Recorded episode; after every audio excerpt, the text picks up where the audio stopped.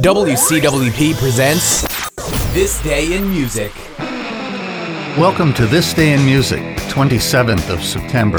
I Did It My Way is the theme today.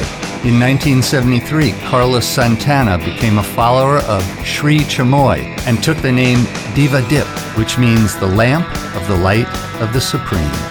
In 2000, Quincy Jones Listen Up Foundation donated $25,000 to five South Central Los Angeles youth organizations. A 2003 BBC6 music program reported some backstage requirements of artists. Singer Mariah Carey used only bendy straws. The band Van Halen insisted the backstage celery be trimmed and not peeled.